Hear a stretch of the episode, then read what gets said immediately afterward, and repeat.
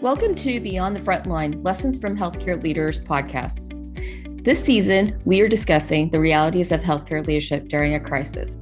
We are your hosts, Dr. Linya Yang and Dr. Shanita Johnson. Let's dive in.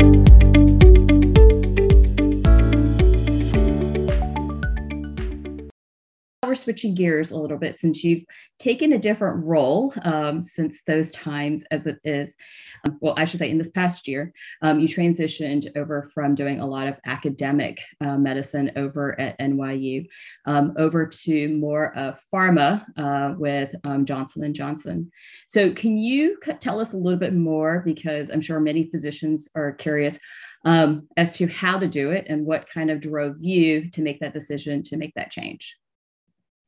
Uh, sure. So uh, uh, it's actually not limited to a pharma role, but rather a broader industry role. So our group, uh, uh, as you mentioned, that is uh, under the J and J banner. We're called the Lung Cancer Initiative, and basically with a very aspirational goal of um, eradicating lung cancer. Um, now, getting there obviously is the the hard task, and that's what a lot of people are putting hard work and effort towards achieving that. So uh, our group functions in a multi-sector manner. So we have uh, collaboration with the pharma arm and with the med device arm, and we function as a, a research and development uh, organization for uh, data generation and, proof of concept for uh, a lot of what is being studied in, in uh, this field of lung cancer. The question about making that transition and um, why. Um, it's basically the um, really being drawn to the the broader mission of the group and uh, the fact that in my clinical practice uh, uh, I had uh, a lot of uh, experience with uh, lung cancer patients, usually on the front end with making the diagnosis and with providing um, the procedural needs for getting an accurate diagnosis, uh, characterizing potential recurrences, and also helping in, in certain cases where a need for an airway intervention was uh, necessary. Uh, but you're working, you know, with uh, uh, one patient at a time, which is uh, obviously um, how we do things in clinical medicine. Here, it's the opportunity to work with, um, you know, a broader uh, mandate and to have uh, a much bigger influence on the uh, lung cancer um, on lung cancer management in general. So that was one of the the major appeals, and uh, with that, obviously, um, you know, you need uh, a team to make that happen. Uh, it's usually the the team that you work with that makes all the difference, and and those are one of the um, uh, important factors in, in making such decision is uh, assessing um, you know the, the expertise of, of people that are uh, working on achieving that uh, uh, in the lung cancer initiative. So from from that perspective, you know the ability to um, study more and be on the forefront of um, designing uh, trials that could potentially have a huge impact on lung cancer in general. Uh, being able to be on the forefront of assessing new technology that might arise in that field, or the combination of technology in terms of medical devices and uh, pharmaceuticals in uh, in making a difference and moving that needle towards uh, better management and eventually eradication of lung cancer um, were uh, the main driving points behind making that decision uh, uh, to take this uh, uh, to take this position. That's it sounds like you know you put in a lot of thought. You looked at the teams um, you looked at the opportunities and everything um, at this point. So is there any advice you would give to somebody who maybe not necessarily in the lung cancer and the pulmonary but what kind of advice would you kind of give to maybe somebody who might be considering something similar uh, yeah, to to your point, uh, you know, this applies to that move in general, regardless of uh, which area you're working in. Um, I think you know there's uh, um, definitely uh, uh, a need to to be very meticulous in assessing what you're leaving behind and what you like to achieve, and um, looking at uh, you know getting an advice uh, from people who had made similar moves, talking to uh, as many people um, in both ends, you know, both on the industry side and academia side, and uh, and see what the uh, potential uh, for such move would be. Um, I would say definitely uh, do your homework, uh, read about it, attend courses about it. fortunately, right now there's a lot of um, knowledge about this subject, and you see. Um, a lot of the uh, professional uh, medical societies and, and such that uh, would now offer um, these seminars on, um, you know, working in, in healthcare industry, whether that's in medtech or in pharma or in other areas. So I think you know there's uh, a lot of avenues right now for physicians and other healthcare providers to um, get the information that's needed. Um, but certainly, you know, gather as much information as uh, uh, possibly could, um, and perhaps you know get some flavor for um, what it looks like uh, being on that setting. So I think you know there's a lot of opportunities to do uh, consulting work, for instance, and that would be complementary to the clinical practice that one is doing, and that might give people uh, a flavor for what a full-time job uh, might look like if one chooses to to make that transition.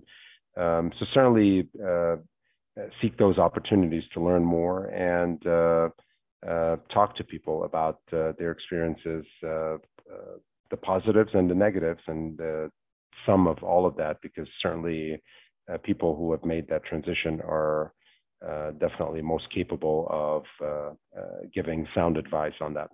Dr. Rafeq, you have continued your clinical practice as well, even though you've made the move into pharma, you thought it was important to keep some clinical practice um, aspect going. Could you tell us a little bit about that part of your decision and why that was so important to you? Um, yeah, to, to a certain degree, definitely. You know, keeping uh, a clinical practice. Uh, I think it's important for uh, multiple reasons. One is uh, uh, it keeps uh, the person, and you know, myself in this case, um, updated on clinical and procedural skills. Um, and that is an advantage to the job that one is doing um, on the industry side, uh, whether pharma, med device, or, or other, because uh, um, you're being chosen for those positions usually for uh, the type of clinical uh, experience and expertise that you bring to the job. So keeping those skills up to date is very important because um, um, you know you continue to provide um, the um, uh, the advice or the uh, you know the the skills that are needed to complete your job based on uh, what you're practicing in uh, in real time in an updated fashion as opposed to something dated to many years back.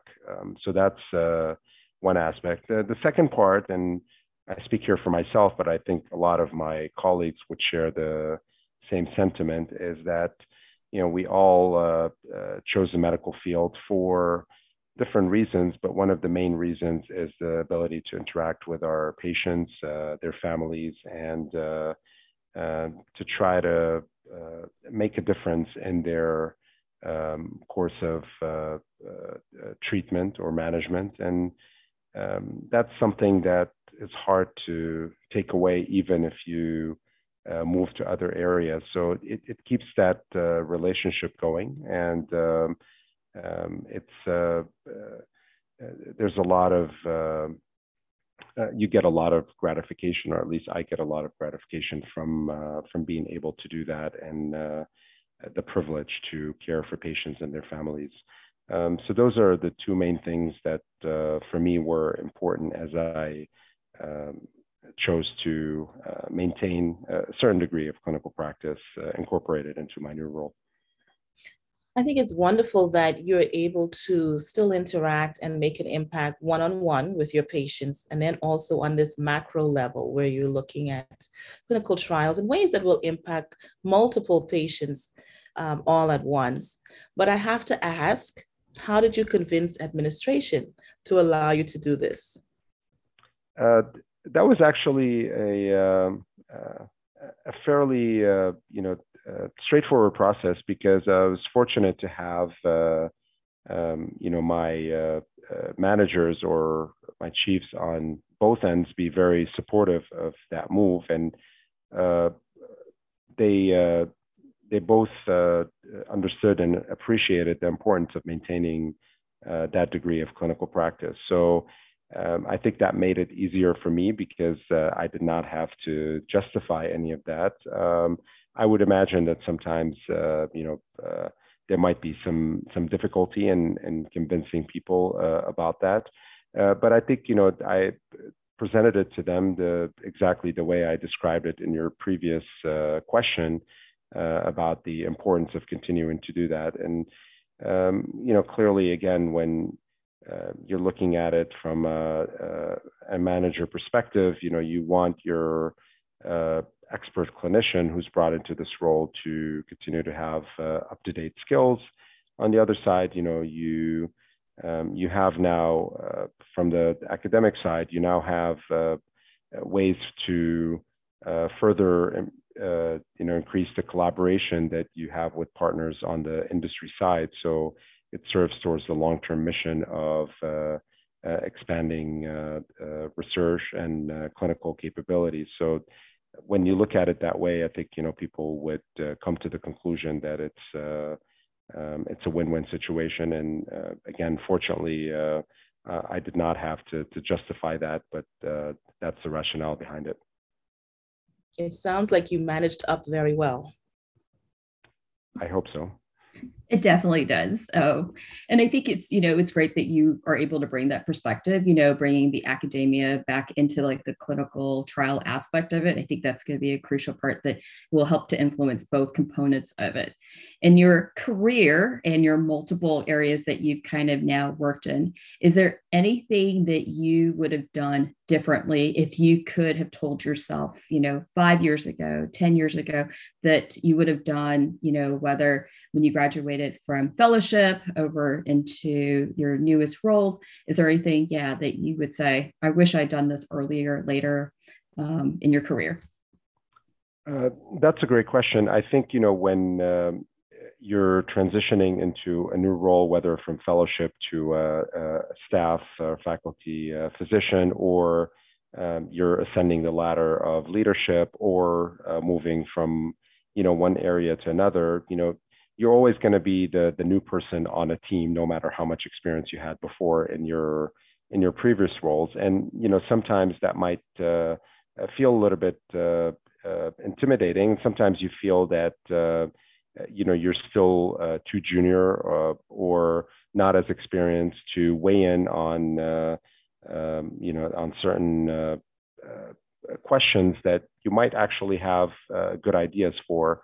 So you know I would say that if given the opportunity, looking back in retrospect, you know definitely speaking up more, you know especially if you have something good to say, and not shying away from doing that just because you know you're you're still junior or you're still learning or you don't have as much experience as everyone else that uh, might be there in, in, that meeting or in that discussion. Um, so sharing your your thoughts and, and opinions in uh, in an appropriate and right timing manner is actually uh, um, uh, something that I would uh, think would uh, would do a better job in. Absolutely. And I think, you know, um, that's, it's a great way what you just kind of said about like, you do have to speak up. And so kind of coming to, I guess, our last question, um, what skills would you recommend physicians um, and healthcare leaders to make them much more marketable? Um, kind of like maybe just a little bit more about kind of like some advice um, that you would kind of give. So I think uh, having some formal training uh, doesn't necessarily have to be a formal degree, but some uh, some type of formal training in management in general and uh, uh, leadership in healthcare field is definitely uh, an important skill to have.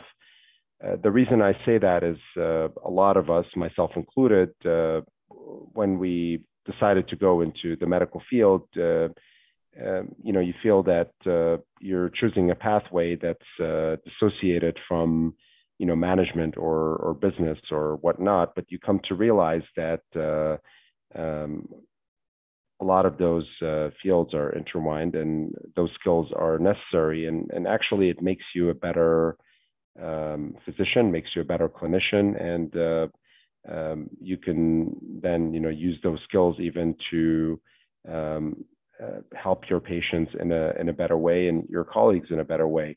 So uh, having that uh, formal uh, training of sorts, or even a, an official degree in, um, and you can name it the way you want. It could be uh, an MBA in healthcare management. It could be a, a, you know an MHA degree. It could be a, a course in uh, uh, the, the, business aspects of uh, of the medical field. But I think it's it all leads to the same endpoint, which is really developing those skills to give you the tools to be uh, an effective leader and uh, to run a practice uh, effectively um, to you know um, be able to um, uh, think in a way that's outside the box and to embrace uh, um, innovation uh, that would uh, uh, would hope would have a positive effect on the uh, outcome that you're trying to achieve. So we deeply appreciate you taking a large portion of your time um, to discuss with us um, your perspectives so tell us, what's the best way for our audience members to outreach to you if they would like to do so?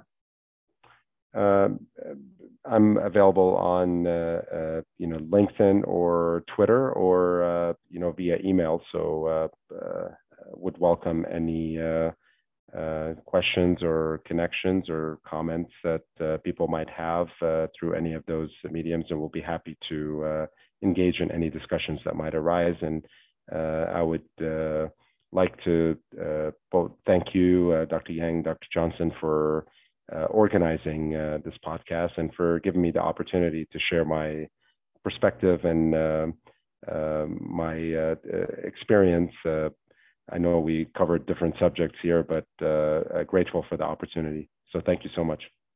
Thank you for joining us on this podcast, Beyond the Frontline Lessons from Healthcare Leaders. Please like, share, and subscribe. If you like this episode, please leave us a five star review. Don't forget to follow us on social media at Health Leadership Brain Trust and let us know if you have any topics that you would like to hear about on future podcasts. See you next episode.